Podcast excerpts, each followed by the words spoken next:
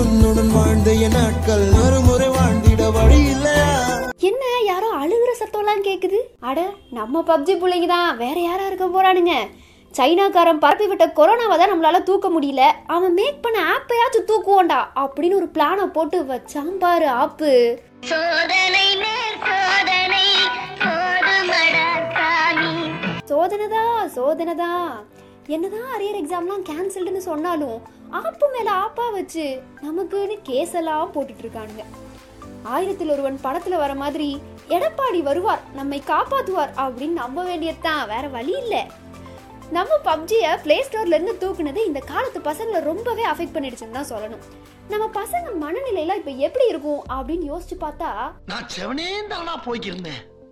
யாரு வம்பு தும்புக்காச்சும் போனனா அதானே செவனன் தானடா இருந்தோம். லாக்டவுனை போட்டு வீட்டில் ஃப்ரீயாகவும் இருக்க வச்சு இப்படி பப்ஜியையும் பேன் பண்ணா மனசு வலிக்குமா வலிக்காதா? நம்ம பசங்களுக்கு ஃபுல் டைம் ஜாப்னா பப்ஜி விளையாடுறதா மட்டும்தான் இருந்துச்சு. காலையில் எந்திரிச்சு பல்ல கூட விளக்காம மேட்ச் ஆரம்பிச்சிடுவோம் அட சொல்ல போனால் ராத்திரி பகல்னு கூட பார்க்காம பப்ஜி விளையாடுவோம். ஓடி ஓடி எனிமியை சுட்டு சுட்டு ஃபோனில் இருக்கிற டச் ஸ்க்ரீன்லாம் தேஞ்சு போகிற அளவுக்கு ஆடுவோம். பசங்க மட்டும் இல்லைங்க அவங்களுக்கு ஈக்குவலாக நம்ம பொண்ணுங்களும் ஈடு கொடுத்து விளையாட ஆரம்பிச்சிட்டாங்க. இந்த லாக்டவுன்ல நம்ம ஃப்ரெண்ட்ஸை மிஸ் பண்ணாம இருக்க வச்ச ஒரு முக்கியமான ரீசன்னா அதை நம்ம பப்ஜியை சொல்லலாம்.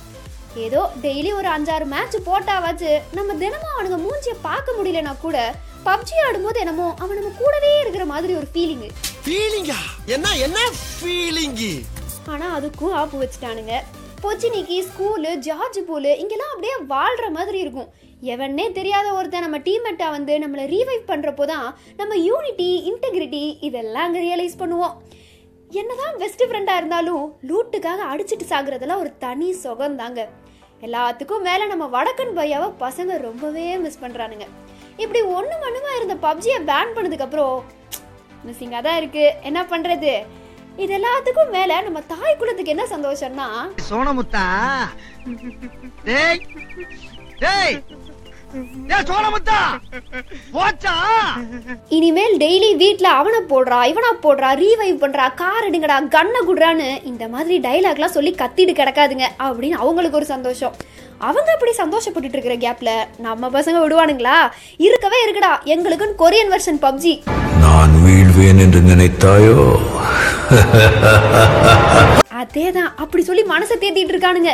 இன்னொரு பக்கம் இந்த Free Fire guys so ban பண்ணதை விட இவனுங்களாம் வெறுப்பேத்துறது தான்டா இன்னும் கடுப்பாகுது. எல்லாம் நம்ம நேரம். ஏன்டா எவ்வளவோ நல்ல நல்ல கண்டென்ட்டாக பண்ணிட்டு இருந்தானுங்க. இப்போ என்னடா இந்த பாட்காஸ்ட்ல புலம்பி தள்ளுறானுங்க அப்படின்னு நீங்கள் நினைக்கிறீங்க? எங்களுக்கு நல்லா புரியுது. இந்த சோகமான தருணத்தில் உங்கள் எல்லாருக்கும் ஒரு மகிழ்ச்சியான செய்தி. அது என்னன்னு கேட்டிங்கன்னா புதுசா பப்ஜி மாதிரியே ஒரு இந்தியன் கேம் வரப்போகுதா? அப்படின்னு சோஷியல் மீடியாஸ்ல நிறைய வந்துட்டு இருக்கு என்னதான் இருந்தாலும் பேன் பண்ணது கொஞ்சம் ஃபீலிங்காக தான் இருக்குது பட் இப்போ தான் எவ்வளோ நேரம் அதில் நம்ம ஸ்பெண்ட் பண்ணியிருக்கோம் அப்படிங்கிறது புரியுது. மோஸ்ட்லி அந்த டைம்லாம் நம்ம யார் நம்ம கிட்ட பேச வந்தாலும் நமக்கே தெரியாமல் எரிஞ்சு விழுந்திருப்போம். அதெல்லாம் இனி இல்லாமல் கண்டிப்பாக பார்த்துக்கிற கடமை நமக்கு இருக்கு. மேலும் நமக்காக பார்டரில் போராடிட்டு இருக்கிற நம்ம இந்தியன் ஆர்மி சோல்ஜர்ஸையும் நம்ம மறந்துடக்கூடாது. ஜெய் பப்ஜியை விட ஜெய் ஹிந்த் நமக்கு என்றைக்குமே ஒரு கை கொடுக்குற ஒரு கருவியாக இருக்குன்னு சொன்னால் அது மிகையாகாது.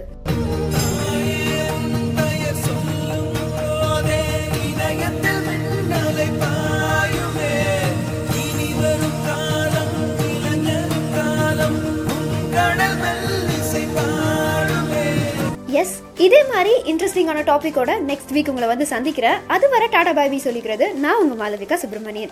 நெக்ஸ்ட் வீக் ஆச்சு புலம்பாம ஒரு பாட்காஸ்ட்டை போடுவோம்.